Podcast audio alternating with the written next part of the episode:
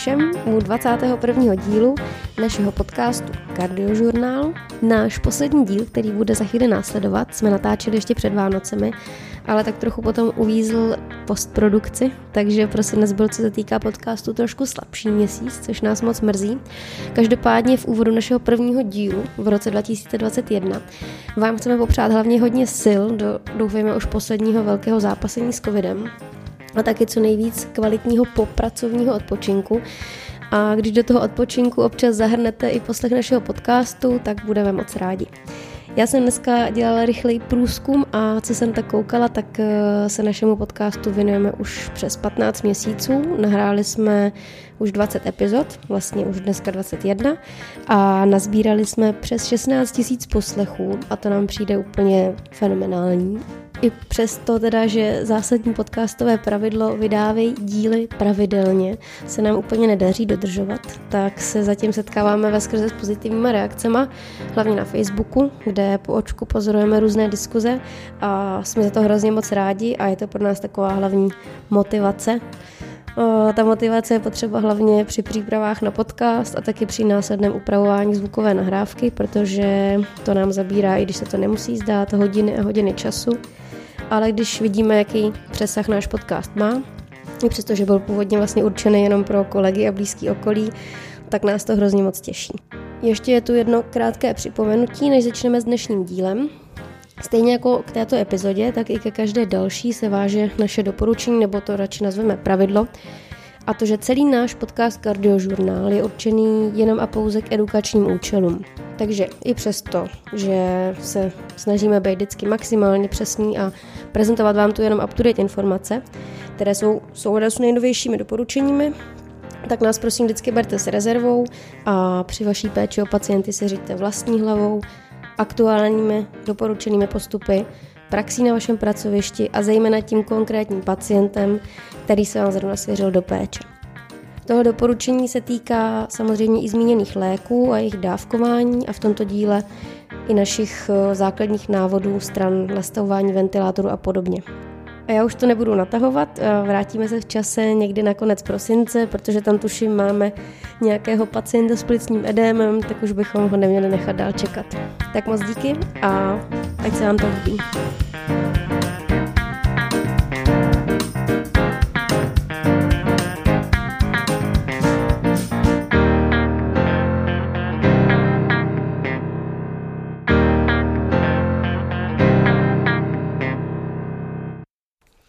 Tak to musíme být dneska hrozně rychlí. Musíme být rychlí, děti se tam koukají na Netflix za rohem. Jako děti už snědly 8 jablek, protože jim postupně dává jabka.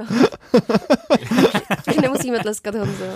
Už máme Já lepší vybavení. mám rád ty své zvyky. Dobře. Zdravím děti. Hmm. Oni pak můžou přijít něco říct. Oni přijou, ano, můžou přijít. Oni se budou stydět možná. Ale. Hmm, trochu. Hmm. Dneska už víte, co budeme probírat. Budeme probírat plicní edem, protože jsme to avizovali už v minulém díle. My se do toho pustíme, protože jinak Jirkovo děti nevydrží koukat na osmou pohádku v kuse, takže musíme sebou trošku hejbnout. Uh, Osmou hodinu pohádek v kuse. No, chudáci. Každopádně budou mít slavného tátu, takže no, se to vyplatí, že jo.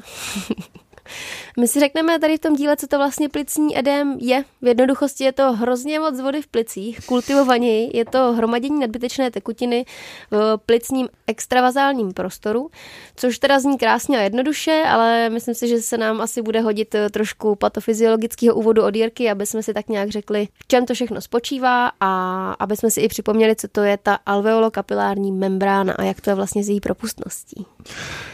Jirka se vesměje celý natěšený. No, tak jsem si na to hrozně připravoval. uh,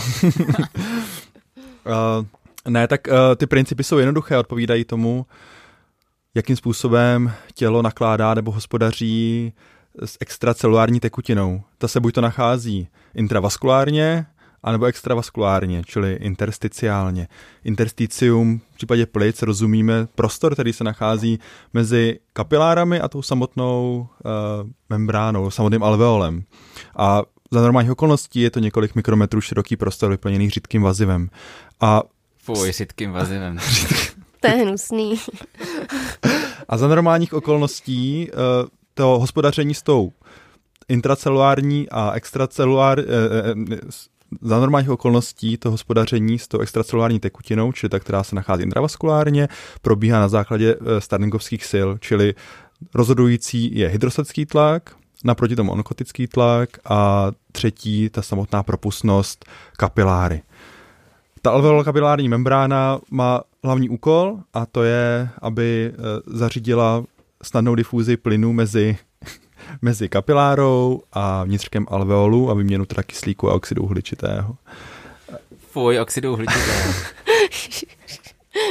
to si dali do kafe. Teď to A, aby, a základní předpoklad, aby to mohlo probíhat hladce, je, aby ta alveolokapilární membrána byla pokud možno co nejtenčí. Ve chvíli, kdy se do ní dost, začne dostávat do toho prostoru tekutina, Eh, prostor se začíná rozšiřovat a eh, difúze plynu, zejména kyslíku, se začíná zhoršovat. Mm-hmm.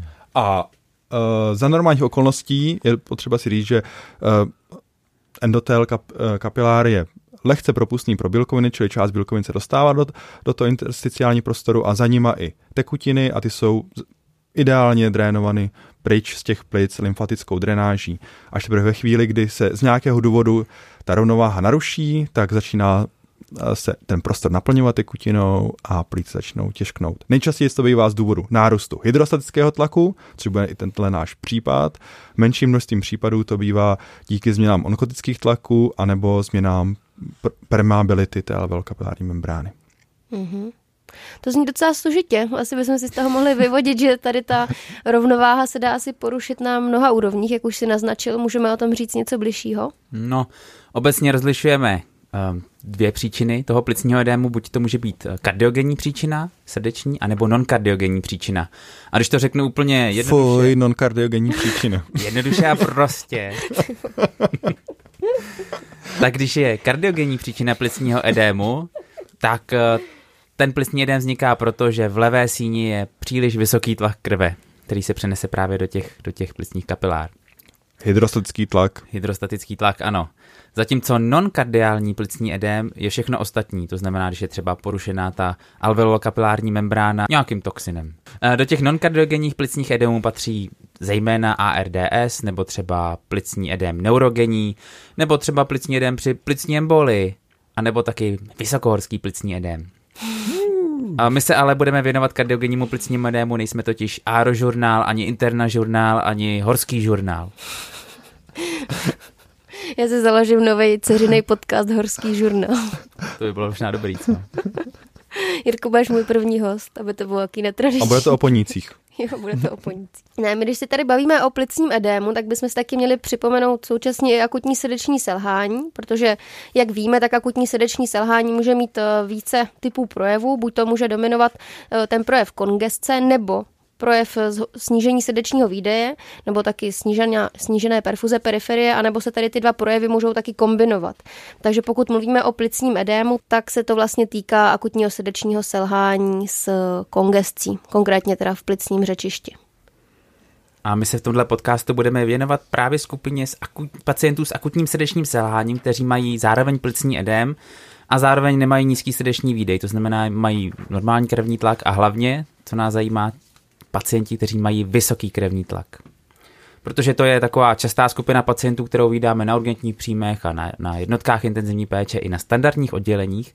A je to taková skupina, která se dá poměrně dobře léčit i v našich neintenzivních podmínkách. Pokud ji včas diagnostikujeme. A proto jsme tady, abychom vám poradili, jak takové pacienty poznáme. Tudu. Tudu. Dobře, takže přesuníme se od teoretického vykecávání k praxi. I přesto, že teda ve škole nás všichni učili stylem, že k nám jednou na urgent přijde zkoušková otázka číslo 15 plicní edem, tak v reálu se to opravdu takhle neděje, ale přijde k nám pacient, kterého přiveze posádka rychlé lékařské pomoci a mezi sebou tlačí lehátko a na něm je kdo jiný než... Pan Vomáčka. Pan... Pan Vomáčka. Vomáčka. Nebohý panu, ale dlouho nebyl. Jako dlouho nebyl. Nějakou dobu byl doma v pohodě. nějakou dobu byl doma v pohodě, ale tentokrát je to zase, zase na štíru. To jsou asi následky toho jeho Jak jsme steny. zalečili minule.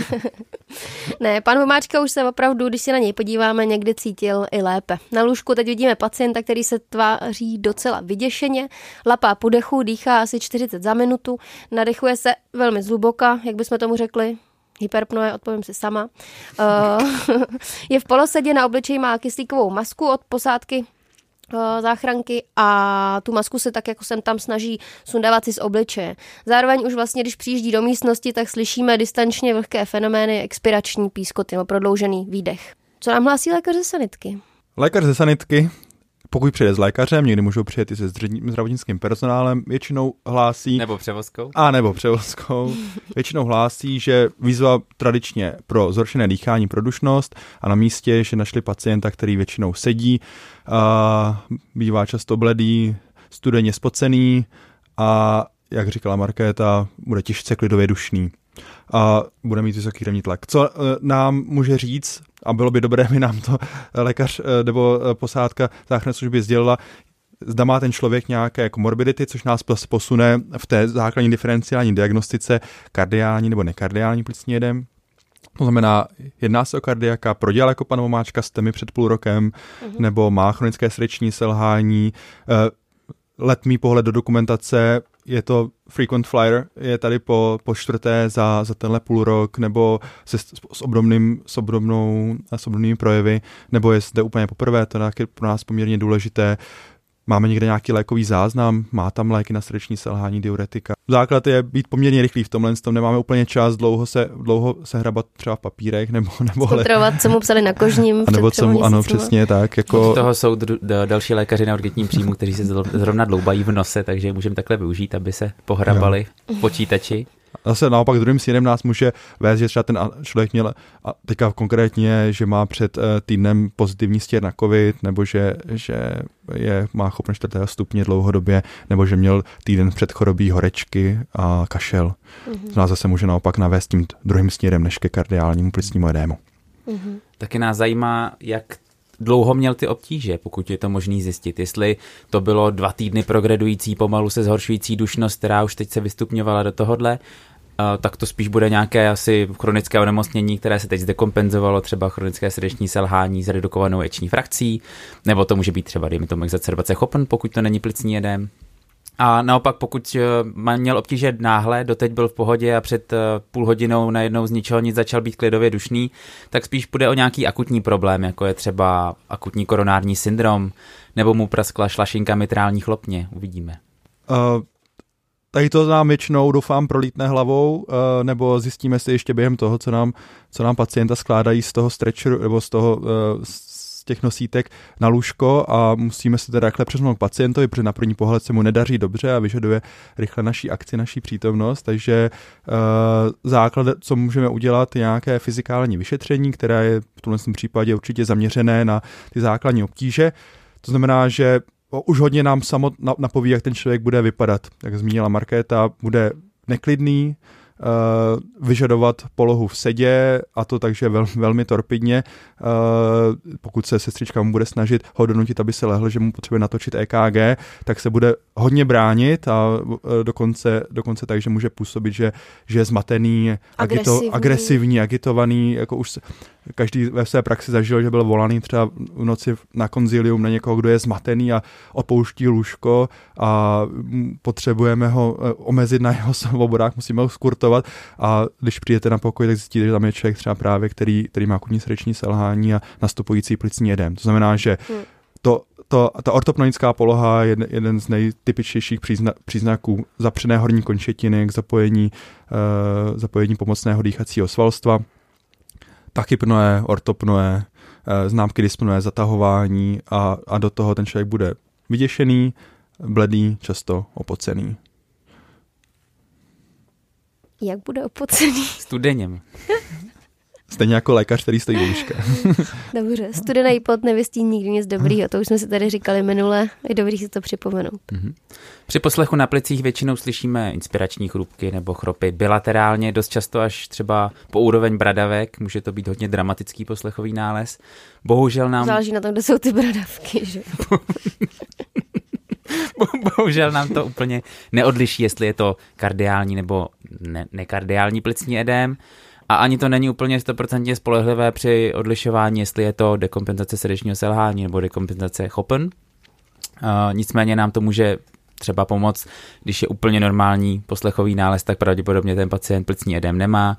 Můžeme také odhalit, dejme tomu, velký pleurální výpotek nebo pneumotorax, takže užitečné to určitě je.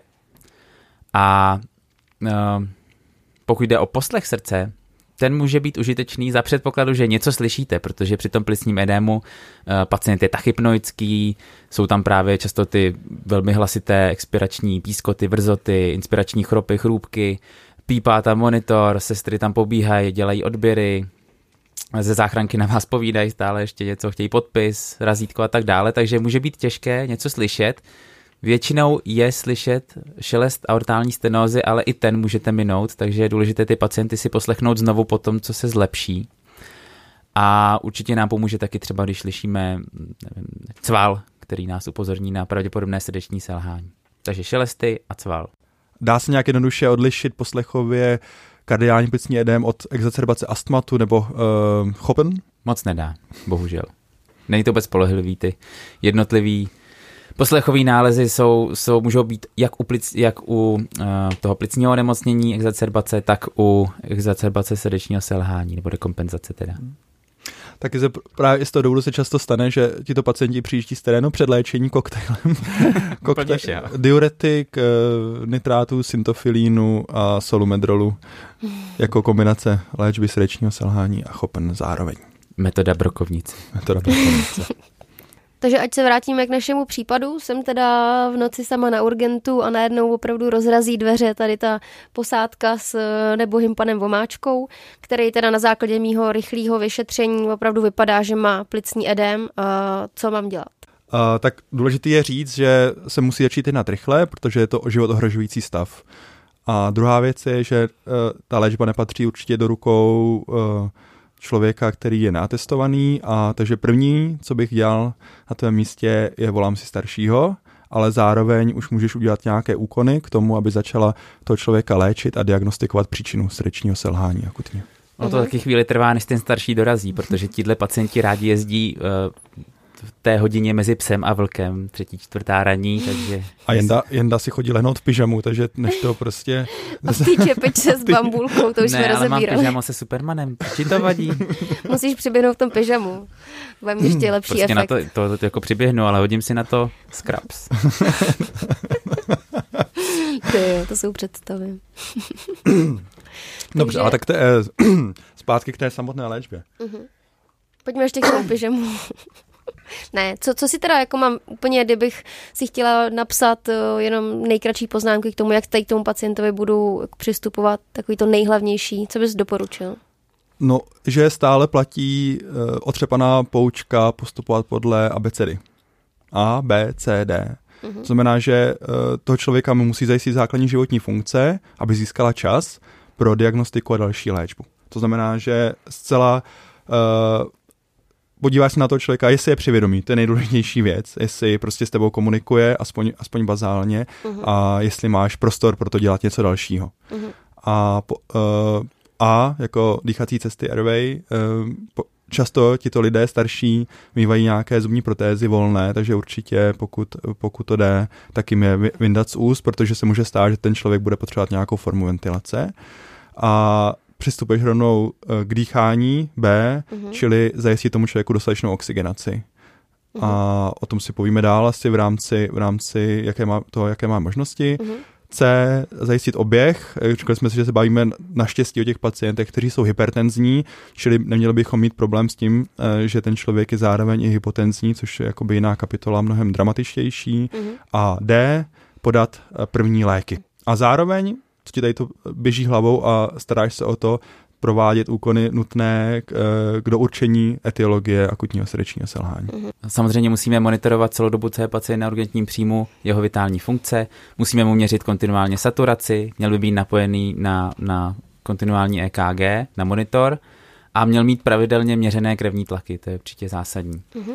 A pak to další do vyšetřování u nás obsahuje teda astrup, který může být kapilární, ideálně arteriální, ale někdy na to není úplně čas a prostor a u těchto pacientů ten arteriální není až tak zase extrémně podstatný.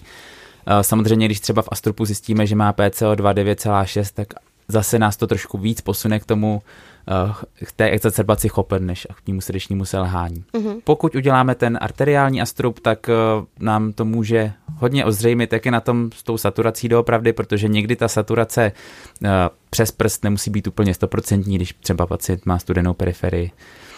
A eh, těch dalších důležitých vyšetření samozřejmě 12-svodové EKG by měl mít každý takovýhle pacient. Někdy bohužel ta kvalita není úplně nejlepší vzhledem k tomu stavu, jak, v jakém jsou.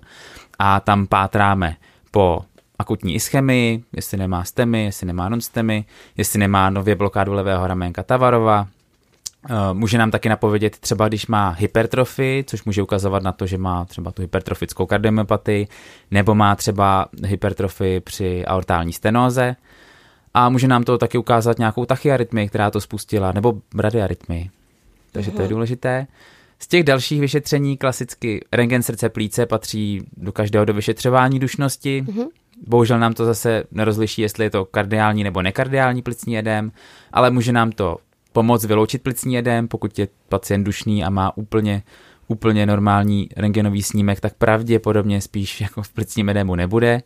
A může nám to ukázat i jiné etiologie, jako třeba velký pneumotorax nebo hemotorax nebo něco takového. Mhm. Další vyšetření, které se teď rozmáhá víc a víc a my ho rádi používáme na urgentních příjmech, kde k tomu máme přístup, tak je ultrazvukové vyšetření. Eh, V rámci vlastně fyzikálního vyšetření dost často rovnou uděláme i ultraz, rychlé ultrazvukové vyšetření plic, které nám velmi dobře může pomoct rozlišit mezi, mezi vlastně plicním edémem a třeba tou exacerbací chopen, mm-hmm. protože pomocí ultrazvukové sondy snadno zjistíme, jestli jsou ty plíce natucané vodou, anebo jestli jsou vlastně plné vzduchu, což na, mm-hmm. natucané vodou v takovémhle stavu to bude pravděpodobně plicní edém, ať už kardiální nebo nekardiální. Když tam žádná voda není, tak spíš nás to posune na tu exacerbaci chopen. O tom si asi můžeme říct někdy víc. Mhm. A ultrazvukové vyšetření srdce, echo, taky nám může často pomoct. To se teda u těchto pacientů dělá o něco hůř, protože jsou většinou v polosedě v neúplně vhodné poloze na naše vyšetřování, ale i někdy se dá u nich samozřejmě zachytit třeba ta těžká aortální stenóza, nebo zjistíme, že mají těžkou dysfunkci, nebo naopak vidíme, že to srdce je úplně v pořádku a vždy má na, na 100%. Takže posunout nás to určitě může. Ještě jedna z poměrně častých příčin uh, akutního srdečního selhání s plicním edémem jsou chronicky dializovaní pacienti, kteří třeba nedodržují svůj pitný režim a přijdou s přetížení tekutinami a na to nám taky velmi dobře pomáhá ultrazvuk srdce, kdy vidíme eh, přetížené srdeční oddíly, často i sekundární mitrální rekurkitaci. Opravdu vypadají nafouknutý. A vypadají opravdu nafouknuté to srdce a, a tam je jasné, že musíme léčit úplně jinak a, a dialýza je prostě jediná volba nebo ne jediná, nebo ultrafiltrace, teda ne dialýza, ultrafiltrace. Mhm. Mezi to naše základní vyšetření platí samozřejmě i odběry. Eh, Do těch našich základních odběrů bychom v tomto případě zařadili i troponiny, pokud máme teda podezření na ten kardiální plicní edém. Eh, Renální parametry, mineralogram, glykémy, krevní obraz, jaterní testy, TSH se nám taky určitě bude hodit, kdybychom tam potom objevili nějakou arytmii. D-dimery bychom odebírali spíš na základě našeho klinického podezření, například typický pacienta, který, který má otok jedné dolní končetiny asymetrický, tak bychom D-dimery určitě nabrali, protože jak jsme jenom tak naťukli, tak eh, plicní edém může být vyvolaný i větší plicní embolí. No buď větší plicní embolí, ten nekardiální plicní edém, anebo třeba když má pacient chronické srdeční selhání, takový na hranici kompenzaci a dostane třeba i nějakou menší plicní embolii, tak to pak může spustit ten klasický kardiální vlastně plicní edém. Dobře, samozřejmě by se hodilo odebrat i natriuretické peptidy, což je teda marker, který není úplně vysoce specifický ani senzitivní, ale uh, já si myslím, že by bylo vhodný ho v určitých případech odebrat. No víceméně, si většinou, myslím, nám, většinou nám bohužel nepomůže, protože bude někde v té šedé zóně 3000, 4000 BMP, tak, Mm. tak jako úplně nevíš. Mm. Když bude úplně, úplně, úplně negativní, tak eh, je velmi pravděpodobný, že to není kardiální problém. Mm. Když bude 30 tisíc, tak asi nějaký problém se srdcem ten pacient určitě Mm. má, ale 100% to není. No v, v ideálním případě stejně ten odběr přijde ve chvíli, kdy ten člověk už je zaléčený. a může ti, jako u, u chroniků, ten trend je pro tebe třeba jako podstatný, ale jestli je to důležitý u akutního srdečního selhání, to nevím. To těžko No tak říct. když opravdu přijde v, tom, jako v tomhle stavu a pak to přijde negativní, tak začneš přemýšlet, co se sakra stalo. Jo. Ale tak jako i ty, co jsou třeba jenom hypertonici a jenom si vysadil jako léky z nějakého důvodu a přijdou mm. plicním edému, tak ty mají často jako nízký, ty BNP. Mají 200. No, myslel jsem jako BMP jo. 60, jako jo, opravdu, jo, opravdu jo, negativní. Jo. Mm. No dobrá, takže odběry jsme tak nějak prosvištěli. Základní vyšetření u pana Vomáčky, který by bylo indikovaný, jsme taky prosvištěli. A protože se od lékaře na urgentu očekává, že umí přemýšlet na několika frontách zároveň, tak e, my nejen, že teda budeme finišovat diagnostiku, tak ale zároveň už budeme sypat z rukávu léky a další terapeutické postupy, které bychom e, chtěli u pana Vomáčky aplikovat, protože skvěle diagnostikovaný udušený pacient není úplně cílem našeho vyšetření a snažení. Takže už jsme si díky rentgenu a ultrazvukového vyšetření plic potvrdili, že se teda velmi pravděpodobně opravdu jedná o plicní edém a máme před sebou teda pacienta na 8 litrech kyslíku se saturací 90% a očividně se stále necítí lépe. Jaký jsou teda základní první kroky, ke kterým přistoupíme? Tak pokud jde o léčbu, tak eh, ve většině těchto případů jsou dvě dva nejdůležitější postupy. Za prvé potřebujeme snížit ten krevní tlak, respektive potřebujeme snížit hlavně afterload, a to děláme pomocí vazodilatancí, konkrétně v našich podmínkách prakticky vždycky jsou to intravenózní nitráty ve vysok, vysokých dávkách. A za druhé musíme použít teda nejčastěji neinvazivní ventilaci. Tý se pak bereme věnovat potom. Takže já se vrátím k těm IV nitrátům. Nižší dávky nitrátů ty, ty nevedou ke snížení afterloadu, ale ke snížení preloadu. Takže opravdu tady se ukázalo, že jsou potřeba hodně, hodně vysoké dávky, někdy se dávají až extrémní, my jsme takový tady u nás relativně, relativně při zemi, ale stejně. Uh, nejčastěji se podává intravenózně nitroglycerin, eventuálně izozorbit mononitrát nebo dinitrát. Uh, my používáme nitroglycerin, konkrétně perlinganit. A uh, to jeho dávkování jsou na to tabulky, které můžeme hodit pod podcast, ale já úplně nejsem anesteziolog, abych si pamatoval, který lék má kolik eh, mikrogramů v kolika mikromililitrech a podobně. Eh, na to nemám úplně hlavu, takže perlinganit je v tomhle ideální, že je rovnou ředěný v 50 ml vlastně, mhm. kdy klasicky podáváme v infuzi 0 až 10 ml za hodinu, kdy eh, většinou začínám na nějakých tak jako 5 ml, jak začínáš ty? Záleží, tak někdy na dvou, někdy na pěti. No, někdy na dvou, to... někdy na pěti. A ze začátku určitě je potřeba podávat bolusy. Většinou začnu bolus mililitr intravenózně, dám tam třeba ty 3 nebo 5 ml za hodinu, za 3 až 5 minut to přeměřím ten krevní tlak a zhodnotím, jestli znovu je potřeba třeba dát ten bolus nebo jenom navýšit dávku, nebo už, nebo už to začíná klesat pěkně. Mm-hmm. A nevím, jestli to nějak rozebírat do podrobnější. Kdy si dávat pozor s nitráty? Dávat si pozor, když máme podezření, že by to mohla být těsná ortální stenóza, protože pak bychom se taky mohli dostat do těžké hypotenze. Až elektromechanická disociace. Ano. Tam samozřejmě dávat menší, o dost menší dávky a opatrnější. Ale dost často, jak jsem říkal, na to někdy přijdeme až po tom, co se ten pacient zlepší a jde do té hypotenze, že má, tu, že má ten záchyt těsné aortální stenózy, protože to opravdu nemusí být slyšet a echo nemusí být úplně dobře vyšetřitelné. Většinou, většinou naštěstí se to dá vyřešit eh, IV tekutinami, případně třeba nějakým malým noradrenalinem přechodně a, a tohle opravdu jsou asi extrémní případy, že to vede k elektromechanické disociaci, ale pozor se na to musíme dávat. Eh, další, další takový případ jsou asi pacienti s hypertrofickou kardiomyopatií, kteří mají obstrukci výtokového traktu levé komory. To už Obecně všichni pacienti, kteří jsou závislí na tom, hmm. že jejich srdce je na začátku systoli dostatečně předtížené, mají, prostě potřebují dostatečný preload. Protože ve chvíli, kdy uděláme vasodilataci a snížíme preload, tak u těchto pacientů prostě dojde k, poklesu srdečního výdeje a, a, a můžeme jim nakonec ublížit. Přestane téct krev do koronálních TPN a do mozku a tak dále. To není dobré, dob, dobrý stav úplně. Mm-hmm.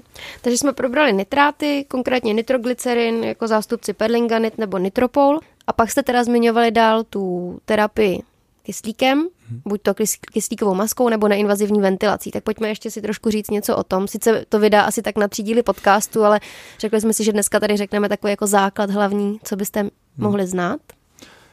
Tak té neinvazivní ventilaci uh, zase věc číslo jedna patří do ruky zkušeného lékaře, uh, proškoleného a uh, většinou tedy atestovaného, ale samozřejmě uh, učí se s ní pracovat všichni, co, co rutině slouží na urgentním příjmu, protože... A tohle je zrovna případ, kdy úplně není dobré čekat na to, až, ano, až se vykope ten až se, až se vykope. starší z postele. Nicméně má to, má to svá specifika, musíme vědět, kdy si můžeme dovolit ji použít a kdy ne. Pro začátek, proč vlastně vůbec využíváme neinvazní ventilaci, zase to se musím vrátit zpátky k tomu patofyziologickému základu, kdy co je hlavním problémem u, těch pacientů je, je nárůst eh, dechové práce obrovský tím, že eh, klesne compliance plíce, která, je nacucaná, doslova nacucaná jak houba vodou a eh, u těch pacientů velmi výrazně vzroste dechová práce. A druhá věc je to, kdy dochází na konci výdechu, kdy v alveolech, v alveolech na normálních okolností dojde k vyrovnání atmosférického eh, tlaku s tím tlakem v alveolech a pokud ten tlak z intersticia překoná ten schopnost surfaktantu udržet ten sklípek otevřený v tomhle stavu, tak dochází v zásadě ke kolabování plicních sklípků na konci výdechu a s každým nádechem to pro toho člověka znamená zase obrovskou, obrovskou, obrovský nárůst pra, eh, to, to je zase dobrá, dobrý, jako, dobrá pomůcka pro, pro mě, jestli si pamatujete na Běžci. dálnici a tak na běžce. Takže si to má člověk představit jako nafukování balonku, že když ti ten balonek úplně mm-hmm. splaskne, tak je jako jenom trochu a nafouknout je strašně těžký. Když už je pak trochu nafouklej, tak už ho můžeš nafouknout víc dobře. Nesmíš to mhm. přefouknout vysokým pípem, protože to zase praskne.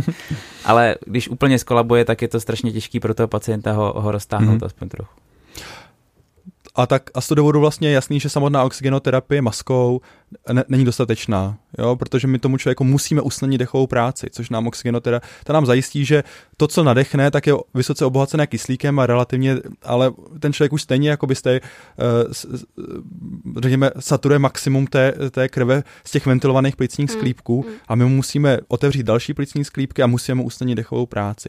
A neinvazní ventilace je teda způsob, kdy vy uzavřete, vlastně, vytvoří se uzavřený okruh mezi přístrojem a dýchacími cestami toho pacienta. A potřebujeme k tomu přístroj, který je toho schopen a speciální masku, která právě utěsní ten, ten okruh. Uh, co se týká těch přístrojů, tak to jsou většinou běžné uh, přístroje používané k rutinní ventilaci, které mají svůj speciální režim, neinvazní ventilaci. A uh, tam volíme tři základní nastavení u, u téhle a nejdůležitější to nastavení je právě to, co udrží ty plicní sklípky otevřené na konci výdechu a to je takzvaný PEEP, čili Positive End Expiratory Pressure. Nějaká doporučená hodnota, na který začínáš třeba? No, uh, u neinvazních ventilací nemá smysl nad tím moc špekulovat, prostě se nastaví základní hodnota, což je pět, nebo může být i někdy se nastavovat na nižší, ale řekněme těch pět určitě není chybou, neměli by se zdávat mnohem... Někdy dávám na osm třeba, jo, když si připám ale, drsně. Uh. Ale víc by prostě zase... když si eh, dáš kafe, tak se rozjedeš. Není, není no. jako... Jaký jsou hodnoty, které už jsou takový moc vysoký? Na deset.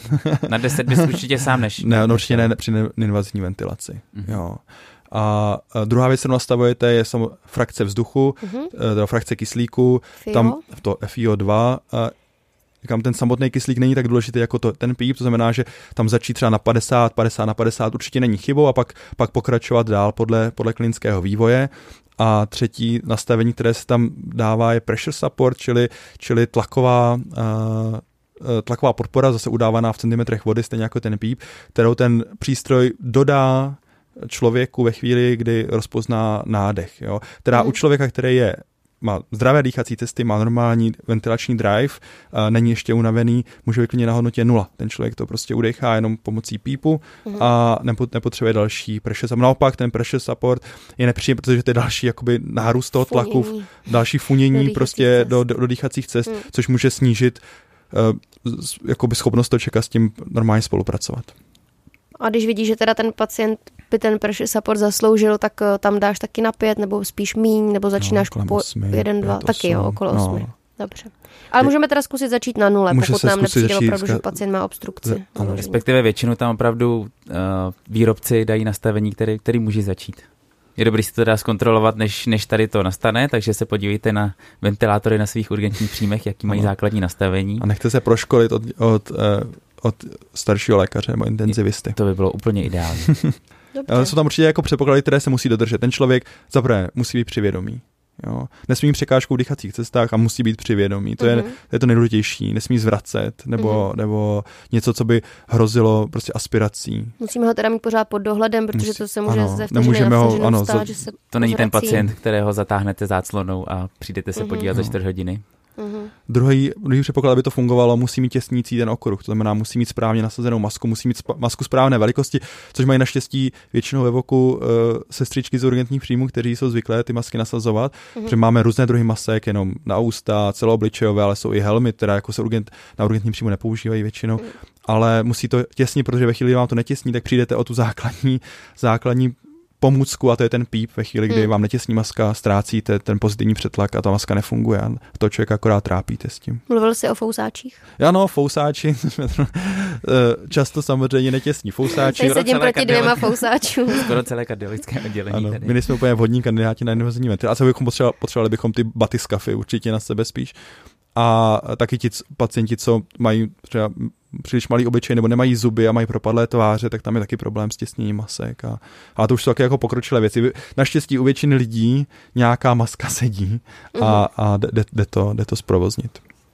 No a co mhm. teda, když ten pacient to moc netoleruje, tak eh, jak to Ano, jako co je většinou, uh, jelikož ten stav pro ty pacienty je velmi trýznivý, dusí se, mm-hmm. mají pocity, že se topí, to znamená, kromě toho, že mají vysoký krevní tlak vybičovaný kvůli svému onemocnění, tak často i ten, i ten uh, pocit vlastně toho tonutí doslova, tak vybi, vybičuje katecholaminy a nám se vlastně uzavře spirála, spirála, že ten uh, vysoký krevní tlak je udržován i, i tímhle s tím stavem, jo, tím vlast, to vlast, vlastní dušností. To znamená, že uh, kromě nitrátu a neinvazivní ventilace používáme léky, které snižují uh, pocity uh, dušnosti a pomáhají tomu člověku zžít se s tou neinvazivní ventilací. Na to používáme používáme opiáty.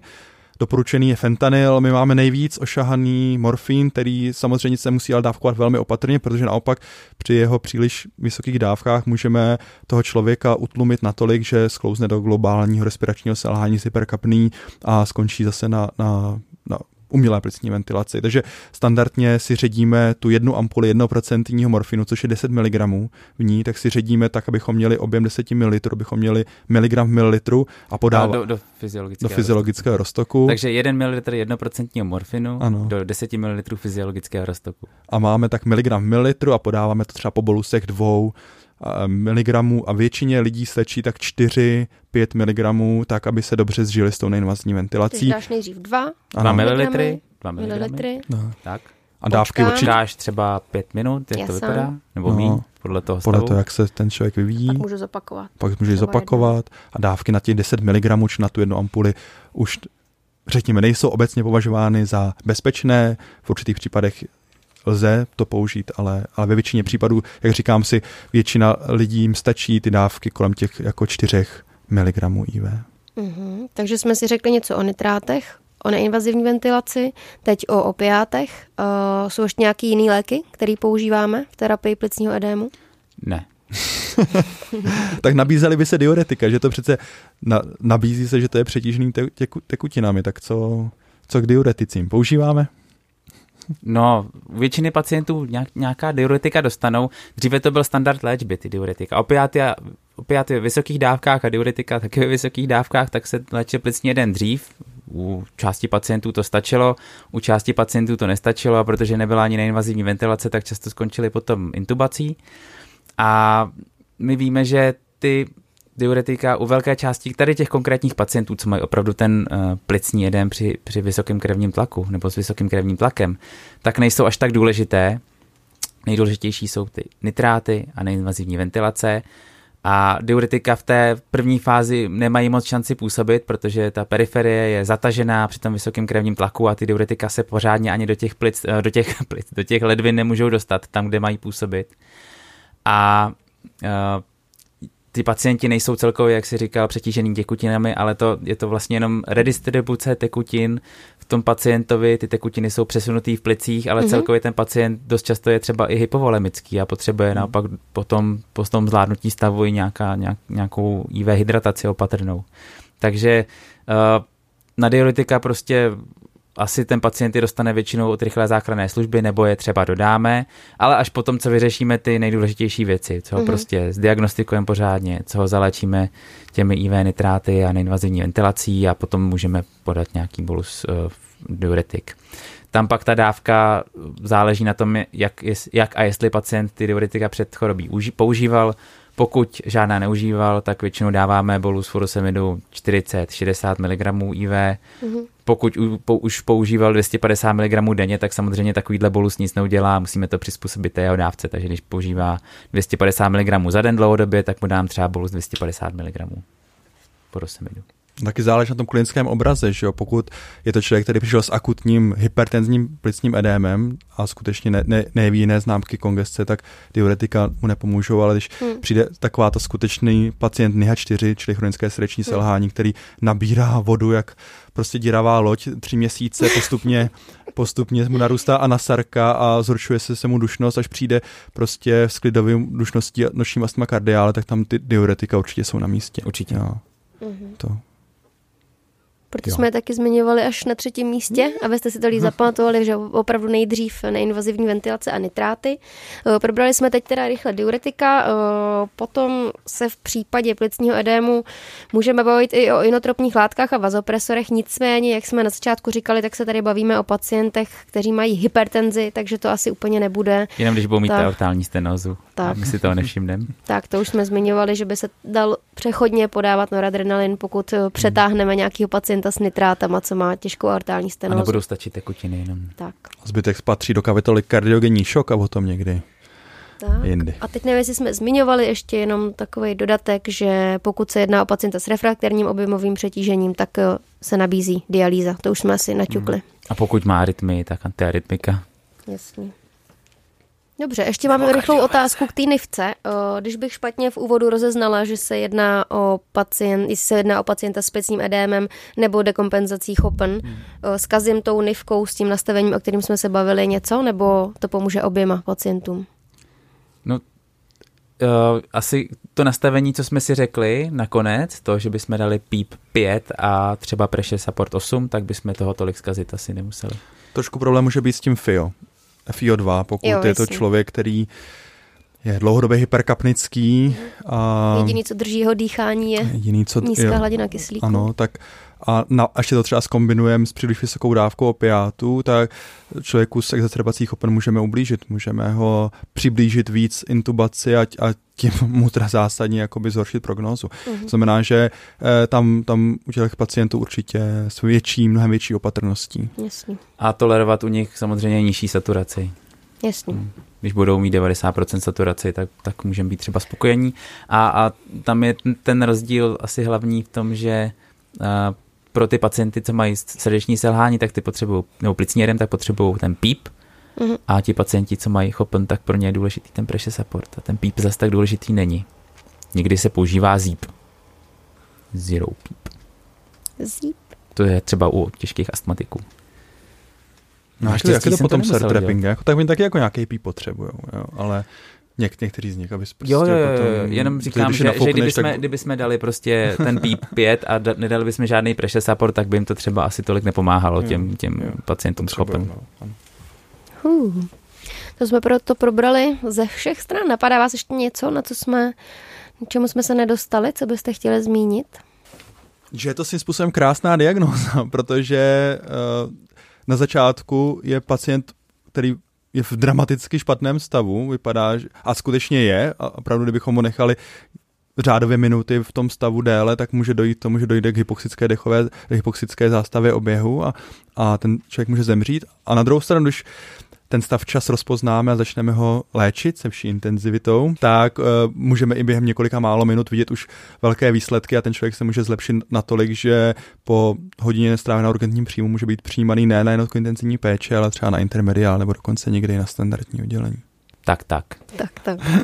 Takže jako mluvit o krásné diagnoze je teda jako trochu divný, ale, ale je to taková diagnoza, kde jasně vidíš ty výsledky svého konání, což se u mnoho dalších diagnóz nedá úplně říct a, a můžete tomu člověku nejen ulevit velmi rychle, protože přichází opravdu prostě těžce dušný a, a, a bojí se, že umře a během několika minut může být mnohem, mnohem lépe. Já nemám co dodat, to bylo krásné. Já taky ne. Jirka to dneska vystřihnul zázračně. Tak jo. Řekni něco. Řekni můžeme skončit už, prosím. Schrň to ještě Takže- malinko.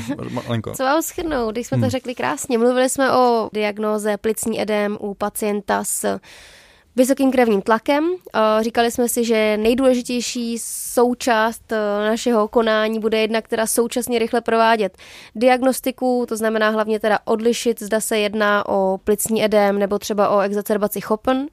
Uh, pak jsme říkali, že současně bychom měl, nesměli zapomenout eh, na, neměli zapomenout na co nejdřívější zprostředkování vyšetření jako rentgen, ultrazvuk srdce, ultrazvuk plic, astrup, odesílat odběry a nezapomenout eh, samozřejmě začít pacienta co nejdřív léčit.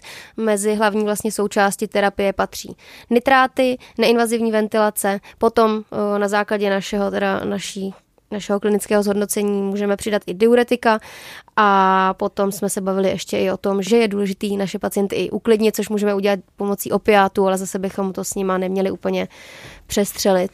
A vlídným slovem. Přesně, to někdy docela stačí. Vlídný slovo? Když jim to, když jim to dostatečně vysvětlíš, co, co ta neinvazivní ventilace obnáší a že se to zlepší a tak dále, Bezpečit je, že se o ně staráš. Jo. tak hmm. někdy není potřeba ani morfin nebo jenom velmi malá dávka.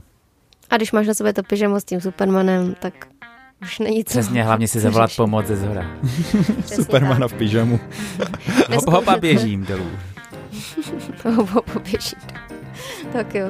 Jirko, děti už nám klepou na dveře. Jo, děti klepou na dveře, I už přesto, že byli sjeli, prostě, kouzelní a vydrželi to celou dobu. 8 jablek a sjeli všechny pohádky na Netflixu.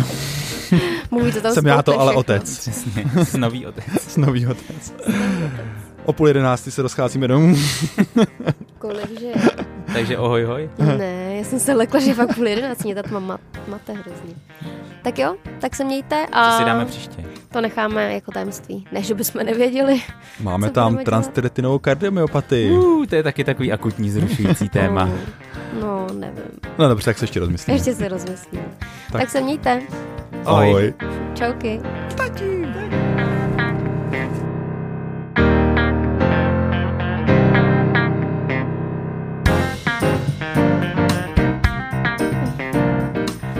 Stručně a jasně. Řeknu to nějak rychlejc a kratšejc. Nakonec. Jirko, pověz nám, jak se ti stalo, že jsi, že jsi zavolal toho elektrikáře. Nesvítilo nám světlo v garáži. A tak jsme si zavolali elektrikáře, no, jako normální člověk. Měli jsme prasklou žárovku, no. Ale to si nevěděl přece. Musíš věřit odborníkům takovéhle věci. Co je to alveolokapilární membrána? Jak je... Slavní. Definuje. Krása. Tak to jsem nevěděla, že takhle jednoduchý mít děti, prostě jim dáš jabko, aby byli hodní. To je dobrý. Netflix a jabka. Netflix a. Kasale. Ať jsem se na tohle téma těšil, tak jsem se na to, na to vysral. Super. Sám jsem ho navrhl.